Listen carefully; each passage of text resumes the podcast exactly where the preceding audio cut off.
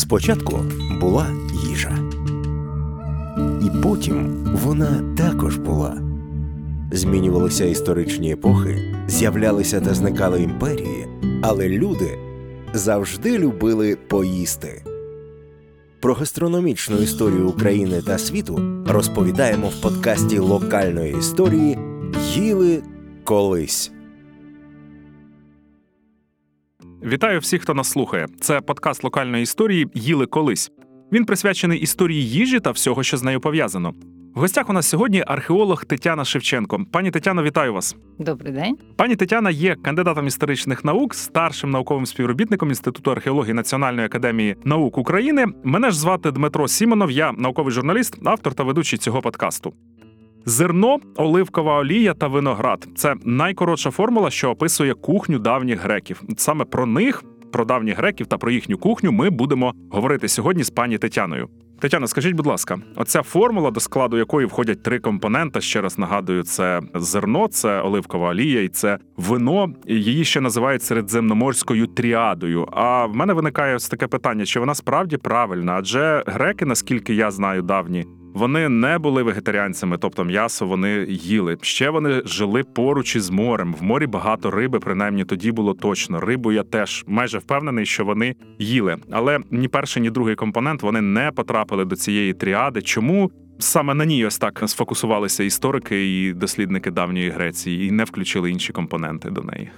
Ну, цікаве питання, чого не зробили якусь тесеру, так, пенту, тріада, може гарно звучить. Насправді є в цьому сенс. Так, греки не були вегетаріанці, але традиційні суспільства м'ясо їли рідко. Ну як рідко, рідли на свята. Всім традиційним суспільствам пощастило, в них було багато свят. Греків було багато богів, на честь них влаштовували свята не один раз і не два на рік кожного, так. Тобто, звичайно, що було коли їсти м'ясо. Було дуже там багато правил, яку тварину, якому божеству приносити в жертву. Не тільки там е, чи це бик, чи це вівця, чи це порося, а навіть якого кольору тварина має бути принесена в жертву саме Деметрі, а якого кольору тварина має бути принесена після збирання врожаю чи при розхорковуванні молодого вина. Тобто дуже багато було своїх цікавих правил. З такої уваги до м'яса, так можна сказати, що дійсно це був ну не делікатес, але святкова їжа. І через те основна їжа дійсно була, так як ви сказали, можливо, вона виглядає вегетаріанською, але так, основна їжа була дуже, скажімо так, проста. Навіть не знаю, з чого почати, тому що насправді і е, багато в чому ви е, правильно все сказали, і рибу їли, і м'ясо їли, але всюди свої якісь особливості, так на щастя чи на жаль, ми вже почали, тому нам не треба думати з чого починати. Але що мене власне дивує, ви сказали, що традиційні суспільства, і власне ось е, давньогрецьке суспільство, вони їли мало м'яса. От в моїй уяві, як людини не фахового історика, не археолога, є така картинка, що чим давніші були люди, тим ближче вони були ось до такого полювання, когось спіймав і когось зарізав і з'їв. Чому вони їли? Е, ви ж кажете, що це не зовсім так, що це лише часткова правда. Чому вони їли мало м'яса? Тому що не було доступу такого широкого до м'яса, чи якісь інші причини були для цього? Ну, власне, не йдеться про те, що вони якось себе в м'ясі обмежували, а йдеться про те, що коли тварина вже принесена в жертву, так якась частина віддана богам. Зазвичай це нутрощі, до речі, тобто те, що насправді не дуже і їсться. А м'ясо спожити одразу після бенкету, тобто воно спожити в волю, так, в смак, як то кажуть, але не постійно. Тобто весь інший час абсолютно звичайна їжа, каші, так, хліб, різні види цього хліба, і цього печеного, вареного і так далі. і так далі. Але навіть щодо пожертв, то м'ясо вважалося дорогою пожертвою для божества. Той самий бик це зазвичай була пожертва від цілої громади, від цілої общини, так ну від міста, власне, або якісь заможні члени общини могли собі дозволити перед всіма на показ принести в жертву бика. Зазвичай в жертву богам приносили овець, ну, дрібну рогату худобу, Деметрі, свиню. А бідні верстви населення могли приносити в жертву навіть голубів чи рибу. Риба вважалася дуже дешевою їжею. Тобто про неї навіть особливо і не так багато написано в письмових джерелах про споживання власне їжі. Знов таки не можна казати про весь період, так через те, що при певних якихось е, кризових моментах, е, якщо казати про територію України, то це давньогрецькі поселення, які ну власне постійно перебували в якійсь такій боротьбі з місцевим населенням, які в час втрати своїх величезних земель. На яких відбувалося сільське господарство, мусили орієнтуватися на якісь е, нові, скажімо, не те, щоб джерела надходження їжі. Як це правильно сказати? На е, нові Технології. технології. О, дякую. Нові технології. І цілі дискусії є в літературі, коли виникає оце соління риби, копчіння риби, тобто це вже ближче якраз до часу греків. Отже, звичайно, що е, економіка, е, ну власне, виробництво їжі було зосереджене на сільському господарстві, на вирощуванні зерна, на вирощуванні винограду. І коли античні міста північного причорномор'я в якийсь момент е, втрачають ці землі, а цей момент настав ну найбільше, напевно, зеленістичного періоду, тому що сільськогосподарські території скоротилися вдвічі через напади скіфів, і з еліністичного ближче до римського періоду довелося переорієнтовуватися, довелося якось виживати, скажімо так. І тоді від торгівлі, яка була зосереджена на торгівлі зерном, йде така переорієнтація до торгівлі продуктами, виготовленими з риби. Наприклад, відомо, що в Херсонесі виготовляли дуже цінні рибні соуси. Це в перші століття нашої ери. Що це таке? Розповідайте, бо звучить смачно. Ну, як ми знаємо, в Греції дуже важливо було звідки походить якийсь продукт. Власне, цінувалося вино одного регіону чи одного міста або іншого. І от Херсонес в певний час став таким регіоном, звідки смачний був соус, який могли експортувати, який споживали в інших регіонах Елади. Цей рибний соус виготовлявся в дуже такий неприємний спосіб, як вважається. Він був при виготовленні дуже смердючий, якщо так правильно казати, так тобто, можливо, через те його виготовляли далеко не всюди, і через те він був такий дорогий, коштовний. В Херсонесі розкопані виявлені величезні цистерни, де виготовляли цей соус з маленької риби, яка цілою вкладалася в ці цистерни і мусила, ну, при певних там умовах, при певних, скоріш за все, додаваннях з рецептом. Ця риба фактично ну не псувалася, але отак от маринувалася. При цьому, звичайно, що випускаючи дуже неприємний запах, як ви знаєте, від чи не знаєте, то я вам скажу від, від, від несвіжої риби. Таким чином, цього соусу з великої кількості риби ставало зовсім трошки. Його клали, якщо це була рибна тарілка, вона була доволі широка, то всередині в ній була малесенька така виємочка, і ось риба розкладена на цих рибних блюдах споживалася разом з цим соусом, який трошечки накладався всередину. Ось цей соус, якраз Херсонес, не тільки Херсонес, деякі боспорські міста теж експортувався і був дуже цінним. Ну, власне, так вдалося, скажімо так, переорієнтуватися і вдалося врятувати економіку свого часу. Тому що, звичайно, що так як я й казала, досі є такі дискусії, де саме почали ці різні процеси приготування довшого зберігання риби вигадувати, так розвивати їх. Бо зазвичай дійсно риба в раніші періоди, так в класичний архаїчний період, риба вважалася дуже простою, дуже бідняцькою їжею. Не те, що м'ясо, тобто більше треба вкласти, очевидно, так вирощування худоби.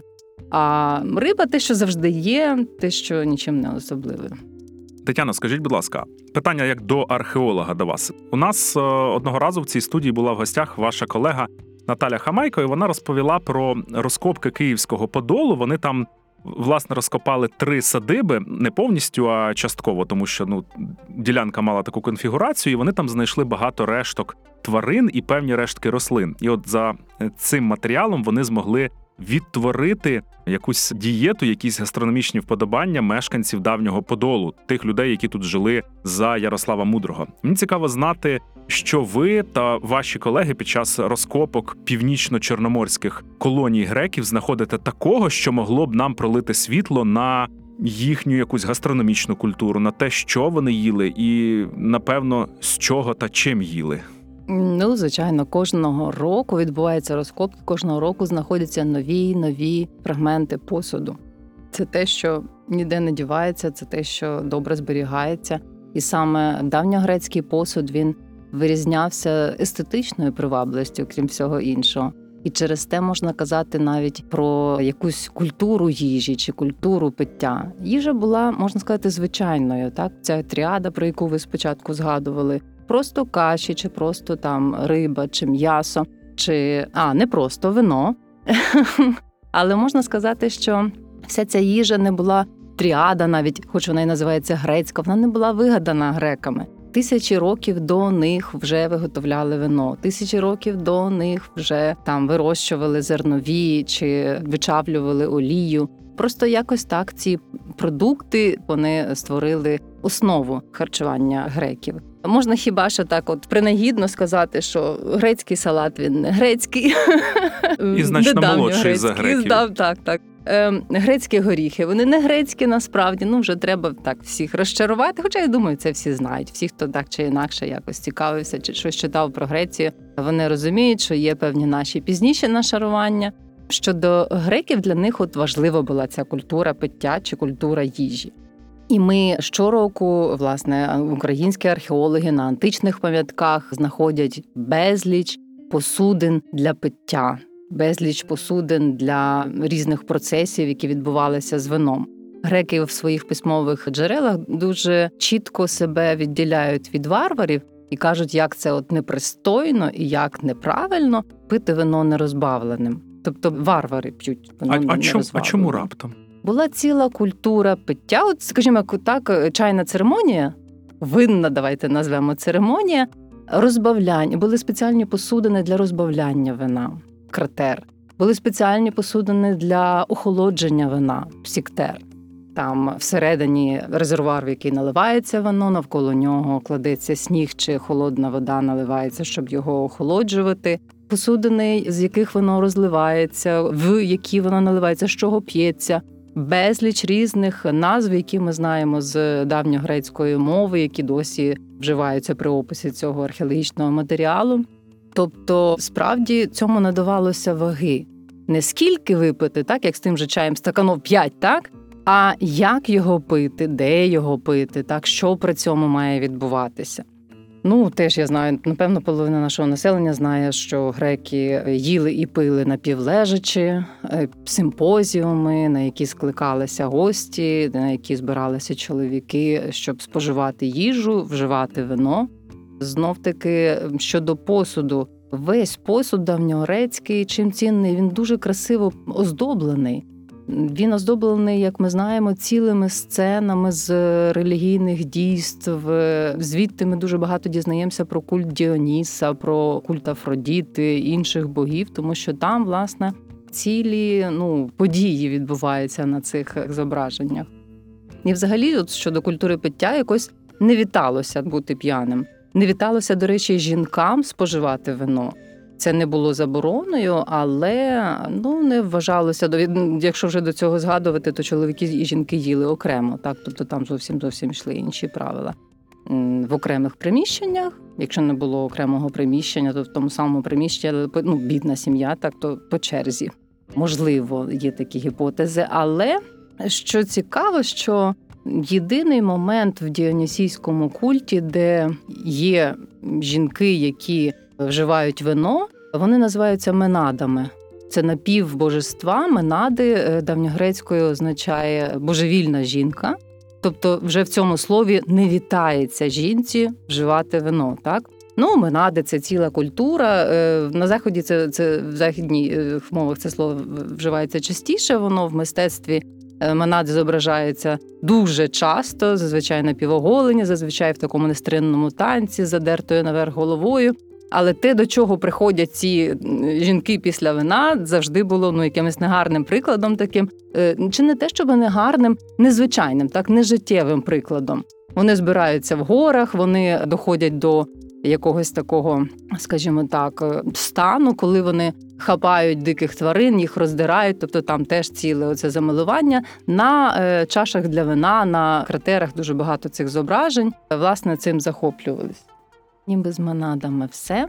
А от посуд для пиття вина, для приготування вина зазвичай він привізний. Дійсно були цілі майстерні митців, і це, до речі, ну така подія в мистецтвознавстві, коли майстри починають ставити свій підпис саме з цього періоду, з античного періоду. Е, Ви на- маєте на увазі, що в античній колонії на території сучасної України посуд керамічний звідкись привозився, але це ж така дорога, досить логістична забава. З чим це було обумовлено? цінністю, його цінністю, звичайно, тому що це був дуже красивий розпис. Треба було е, вміти підбирати певні фарби, які дійсно трималися після обпалу. Вони досі тримаються. Дуже часто ці фарби яскраві досі. На деяких зроблено позолота. Ну, це всім відомий чорнофігурний розпис, червонофігурний розпис. Він хронологічно один ішов за іншим. Був період, коли існував паралельно, але в більшості це все було аттичне виробництво. Тобто сюди його привозили з Аттики. Оцей крихкий з тонюсінькими стінками його не порівняти ні з яким там, ну скажімо, сіроглиняним чи іншим, який виготовлявся усюди. Пізніше аполійський живопис, тобто це теж чорнолакові посудини, розписані дуже яскраво червонофігурним розписом. Але в північне Причорномор'я він мало потрапляє, дуже мало таких зразків відомо. В більшості це все-таки Аттика. Ну, якщо ми кажемо навіть не про там е, шедеври мистецтва, а про амфори, вони теж в більшості всі привізні. З амфорами простіше, тому що це тарний посуд. Тобто тут важливо, що привозили в амфорах. Привозили зазвичай вино. Про оливкову олію дуже важко е, говорити точно. Звичайно, що вона теж імпортувалася, тому що оливки ростуть далеко не в усіх регіонах, які займали греки. Добре ростуть далеко не в усіх регіонах. Багато треба вкласти набагато більше в їх вирощування, ніж вирощування винограду. Виноград був більш поширений і його виготовляли у північному причорномор'ї, але деякі сорта, очевидно, цінувалися е, там вирощені в окремих регіонах. Наприклад, дуже багато амфор з-під вина, е, які привезли в наші північно-причорноморські центри з Родоса, з Хіоса, з Лесбоса. З Синопи, це території сучасної Туреччини, і багатьох багатьох інших міст. До речі, не Аттики. Аттика була імпортером, скоріше вона. Ну теж власне виготовляли своє. Виноробні, в яких виготовляли вино, відкриті дуже вдало в Мірмекії. Це територія біля міста Керч на Керченському півострові. І тут, власне, один такий хороший зразок, на який посилаються усі навіть західні дослідники щодо усього грецького світу. Там відкриті величезні резервуари, де це вино виготовляли, там куди воно витікало, цілий цілий весь цей процес виробництва. Тобто звідти теж могли імпортувати вино. Ну і власне за цим ми бачимо, як його цінували. Тетяно, із посудом, в якому вино зберігалося, чи перевозилося, чи розливалося, тут більш-менш зрозуміло. Цікаво було б дізнатися про саме вино. Чи відомо, яким воно було? Це було щось, що нагадувало сучасне домашнє вино, чи щось е, не так до нього подібне? Якого кольору воно було зрештою? Ви знаєте, є дуже багато досліджень щодо цього. Це цікавить сучасних людей, і тут важливо, що нам кажуть про це письмові джерела, оскільки археологічно зберігається винний камінь. Але з цим важче з дослідження, я думаю, ще в майбутнього, особливо знахідок, які походять з наших теренів, власне, хімічні дослідження, так. Але е, це все компенсують свідчення атичних письмових авторів через те, що вони описують і де краще вино, і дуже часто як воно виготовляється. Греки знали і підсолоджування вина родзинками, різні технології закупорювання його в амфори, використання смоли для його зберігання при транспортуванні і так далі. І так далі. І звичайно, що знали домашнє вино. Було вино, яке вирощували лише для свого вжитку. От, наприклад, в Ольвії до буквально чи не початку римського періоду взагалі невідомі великі виноробні. Вино, якщо виготовляли, то лише для свого власного вжитку. І вино лише імпортували. В Херсонесі виготовляли вино, на Боспорі виготовляли вино. е, Про тіру тут вже менше можна сказати. В Ольвії виноробень фактично до дуже пізнього часу не, не можливо не виявлено. З археологією тут така цікавинка, що ми ніколи не знаємо, що буде наступного року розкопано. Коли говорять про давню Грецію і про те, що пили давні греки, це завжди вино, вино, вино. І тут так і хочеться запитати: а як же пиво? Вони взагалі не знали пива, чи їм просто був нецікавий цей напій? Є свідчення про пиво, але давньогрецькі автори пов'язують його більше з варварами. Тобто було якесь пиття, ну звичайно, що були ці контакти. Звичайно, вони пишуть, як всі інші, не ми, не греки, це варвари, але контакти, звичайно, що були, тому що кожне античне місце це портове місце, це зустріч культур різних. Взагалі греки орієнтуються на торгівлю, на спілкування з іншими, так на обмін цими культурними надбаннями. А ми зараз не про культурні надбання, про, про їжу, обмін їжею, напевно. Тобто вони знали, що таке пиво, але вони це чітко позиціонують як ну, якийсь інший, не наш напій.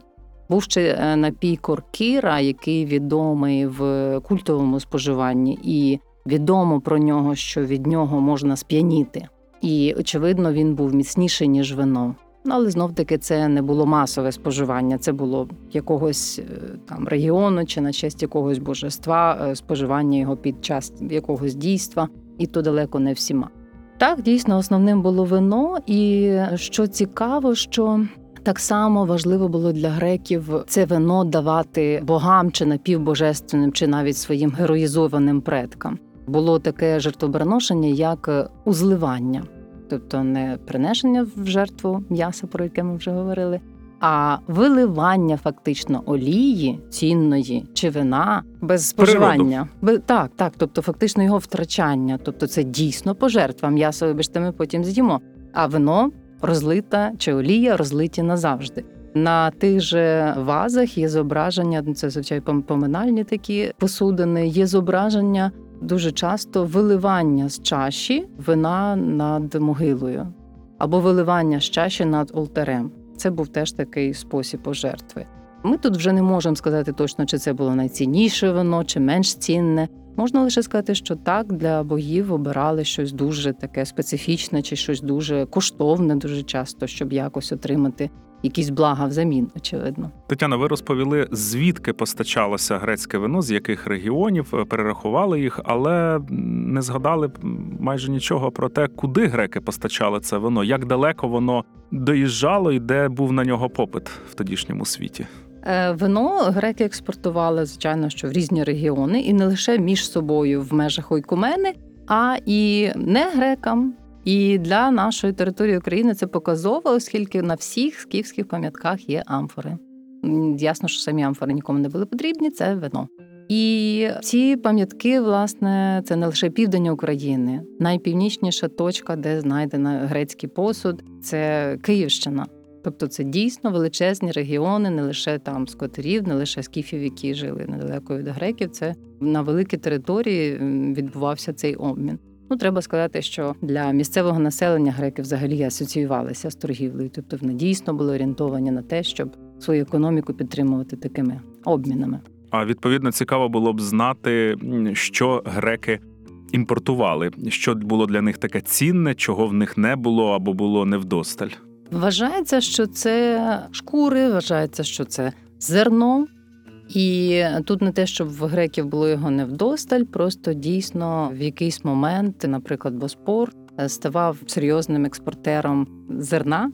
Власне, в Афіни збереглися цінні для нас відомості про те, що афіняни дуже дякують е, боспорцям і звільняють їх від усіх податків. І це зерно там точно відомо в яких кількостях возиться щороку в Афіни, і які боспорці є дружніми Афінському союзу, і як вони їм вдячні. Тобто ти різні різні оди боспору, і риба там найкраща, і все там дуже добре. Словом, торгівля ця справді жваво відбувалася і підтримувалася. І вважається, що якщо такий обсяг був торгівлі цього зерна, значить очевидно її не вирощували лише самі боспоряни, що вони проводили обмін з довколишніми віддаленими племенами. Ну напевно, це було дуже вигідно, оскільки не пам'ятаю, казала я це чи ні. На скіфських пам'ятках майже не знаходять монет. Тобто, це фактично торгівля була як обмін, дуже вигідна насправді для греків. Коли ми в цій студії розмовляли із Стефанією Демчук про середньовічну кухню, от вона розповідала про те, що в ті часи в середньовіччі були от уявлення про те,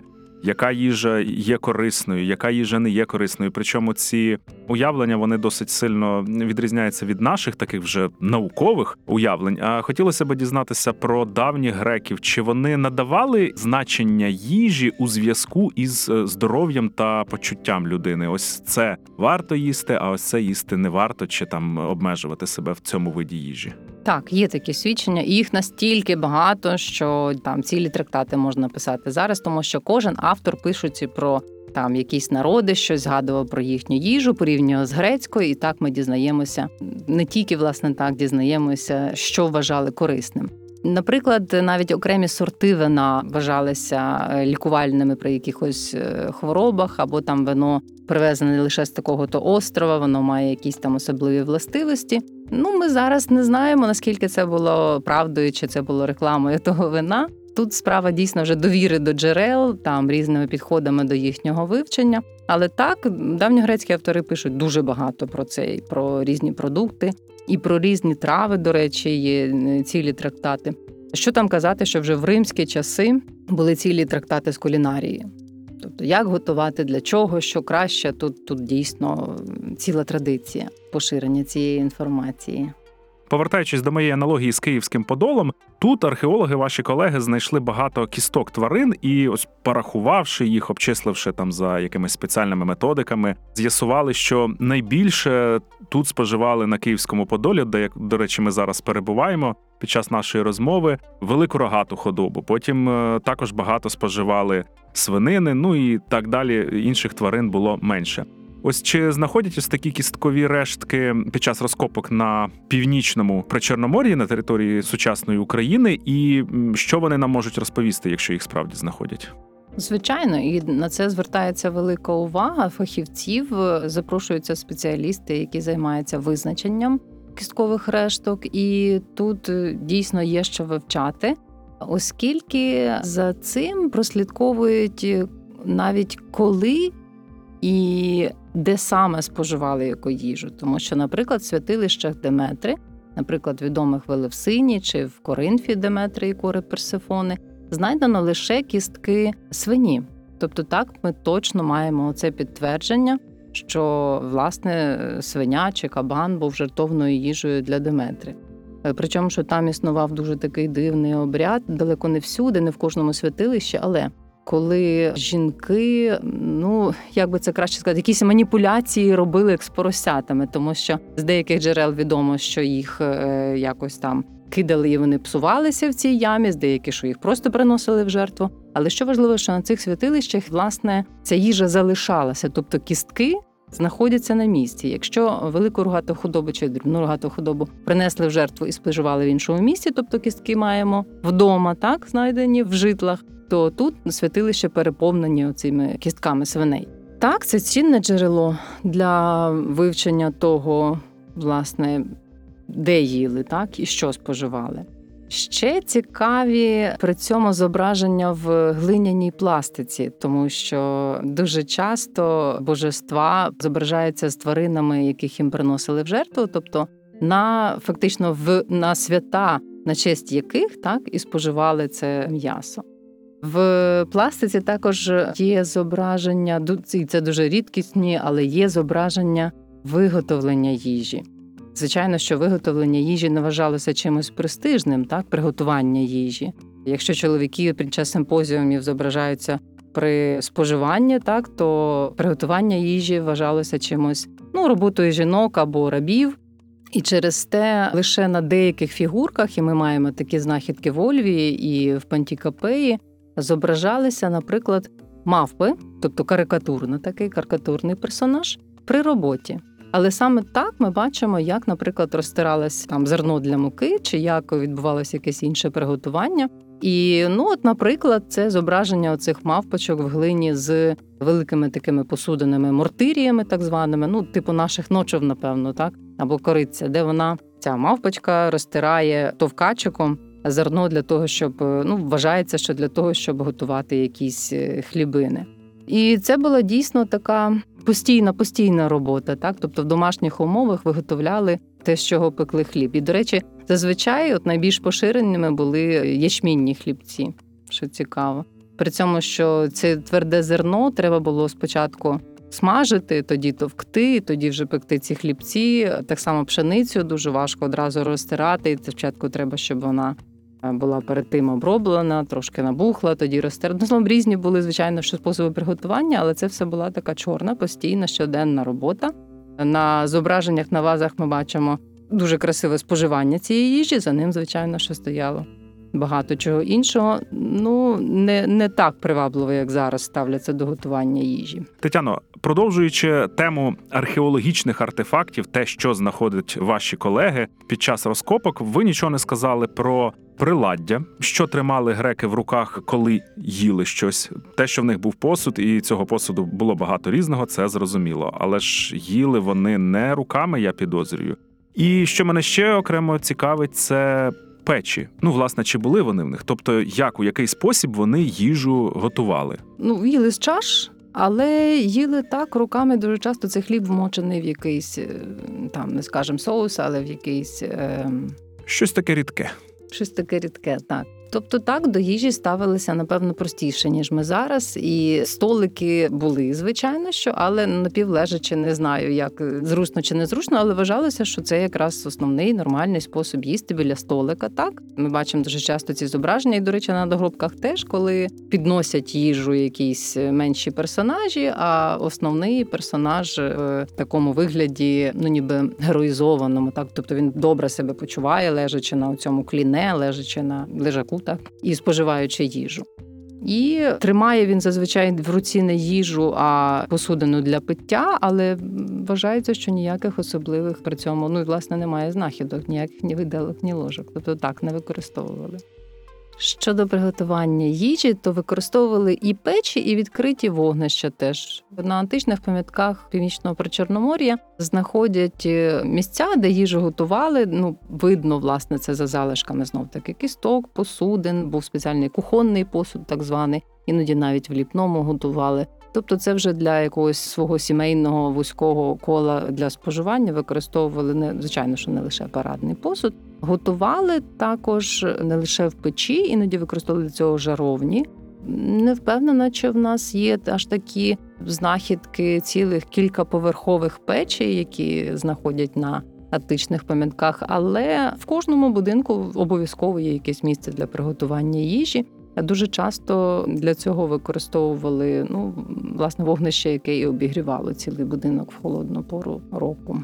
Я чув про те, що греки ось так зневажливо ставилися до східних культур, до тих же персів, у яких їжа була більш вишуканою у порівнянні з греками. Мовляв, це ось так, от смішно, негарно і варто того, щоб над цим посміятися. А яка чи дійсно це так? Якою була філософія, так би мовити, греків щодо їжі?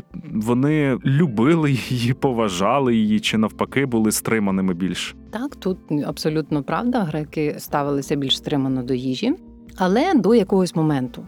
Коли в еліністичний період відбувається таке захоплення, навіть я б сказала, захоплення земель і контакти з іншими народами, еліта собі дозволяла дуже багато яких розкошей в їжі і імпортувала дуже, скажімо, віддалені продукти, які перед тим не споживали. Була ціла течія гедоністів, які е, Вважали, що треба ні в чому собі не відмовляти, споживати їжі скільки можна, і коли насичуєшся, то треба Е, щось робити, щоб знову хотіти її споживати. Так, так, так. Е, представники, ну, скажімо, цих течій філософських вони просили рабів закривати їх в клітках на деякий час, ні під яким приводом не випускати, навіть якщо вони будуть наказувати, щоб знову відчути цей голод, так знову відчути жагу до там е, розваг і собі догоджання і і знову власне вдатися в споживання. Але це ми говоримо про якісь дуже вузькі верстви населення. Зазвичай, звичайно, що грецька їжа була ну, простіша, власне, простіша.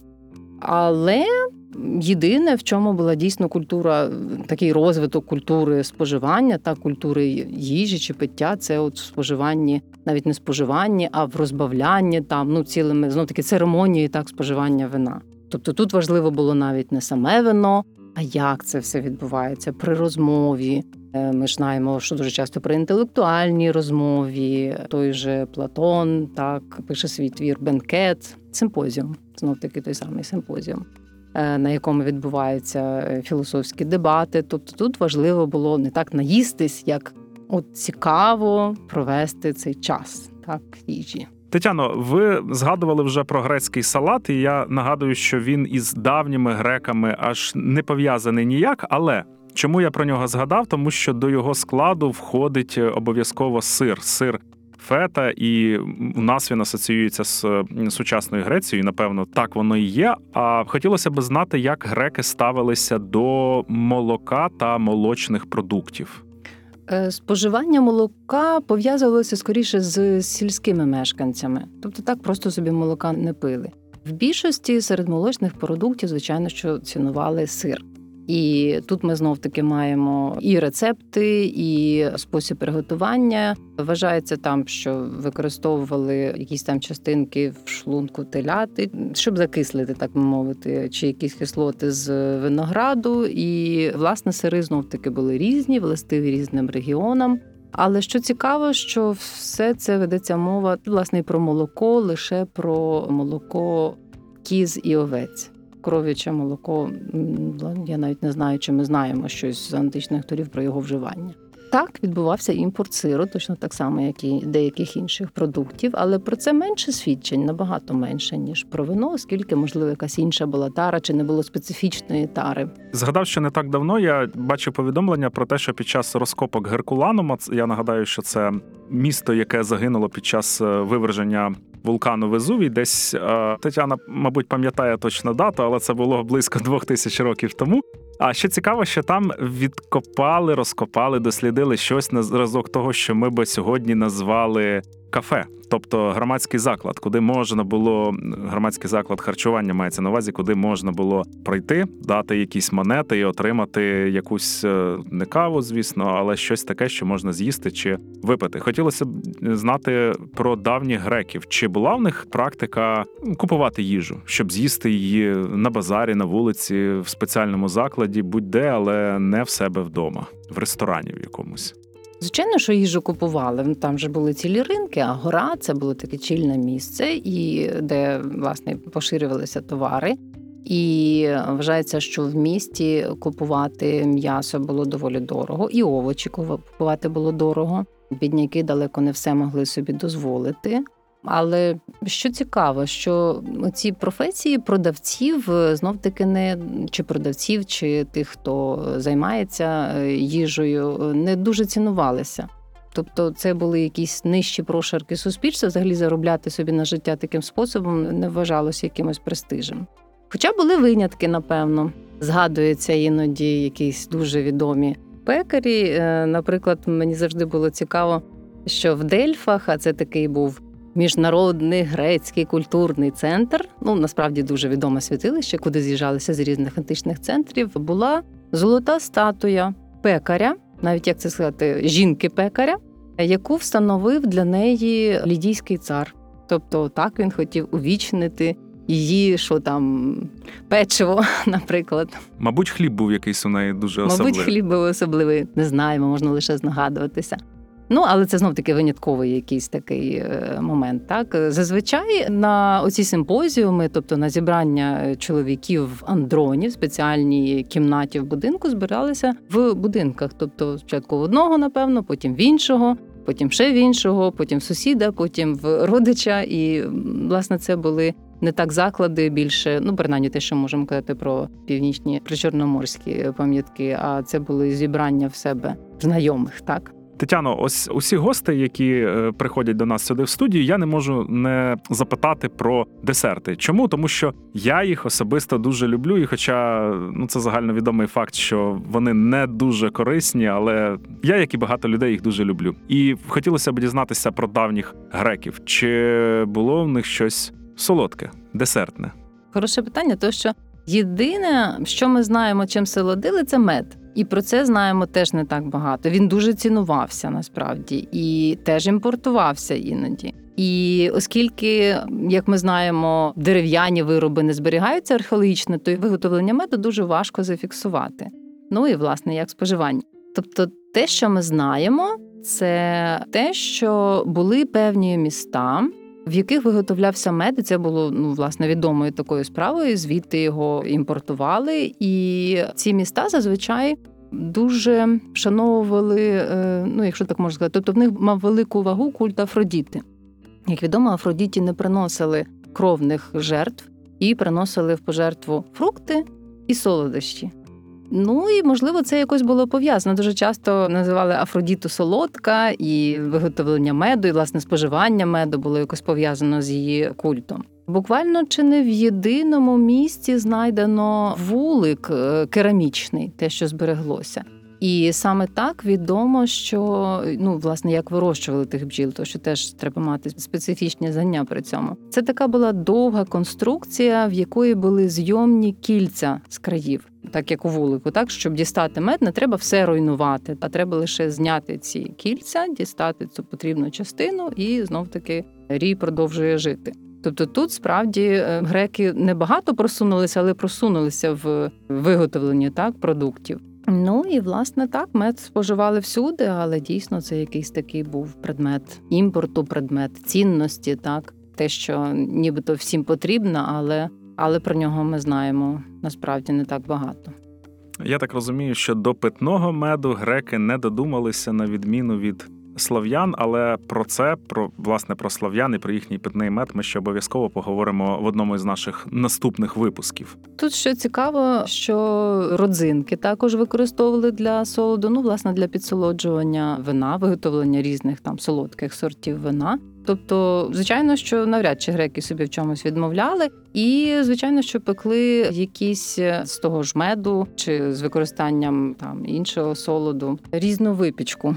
І тут ми маємо дійсно дуже багато підтверджень, того що на античних пам'ятках території України багато дуже знахідок глиняних моделей, власне, хліба, глиняних моделей печива, різне печиво, настільки, що є навіть цілі дослідження, яке ж печиво випікали, так іноді навіть для яких свят яку форму печива там надавали преференцію. Відомо, що було навіть печиво у формі цапів або баранчиків.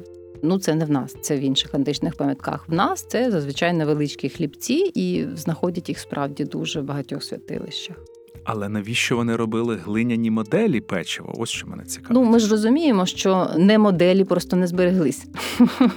Тобто моделі це все, що ми маємо насправді. Іноді ці глиняні моделі були частиною багатофігурної композиції. Іноді вони клалися точно так само на якусь е, велику, ну скажімо, тацю, так сучасними словами, розкладалися різні оці хлібці. Можливо, треба було якесь зображення цього жертвоприношення. Теж іноді ми маємо цілі жертовні столики, на яких наставлено різних фруктів, різних маленьких посудин з якимись продуктами. Ну тобто така справа. Тут ще є один такий цікавий момент щодо фруктів в популярній літературі на повному серйозі розглядають, а чи не було в греків ананасів. Тобто ананаси привезли геть-геть-геть пізно, так з іншого континенту. Але деякі зображення оцих гірлянд з фруктів, які знов таки приносилися в пожертву, містять зображення чогось дуже схожого на ананас. Ну але на жаль, це просто шишка. Тобто тут можна багато робити теорії, але треба, звичайно, ще виходити з того, що справді вирощували, що справді їли греки.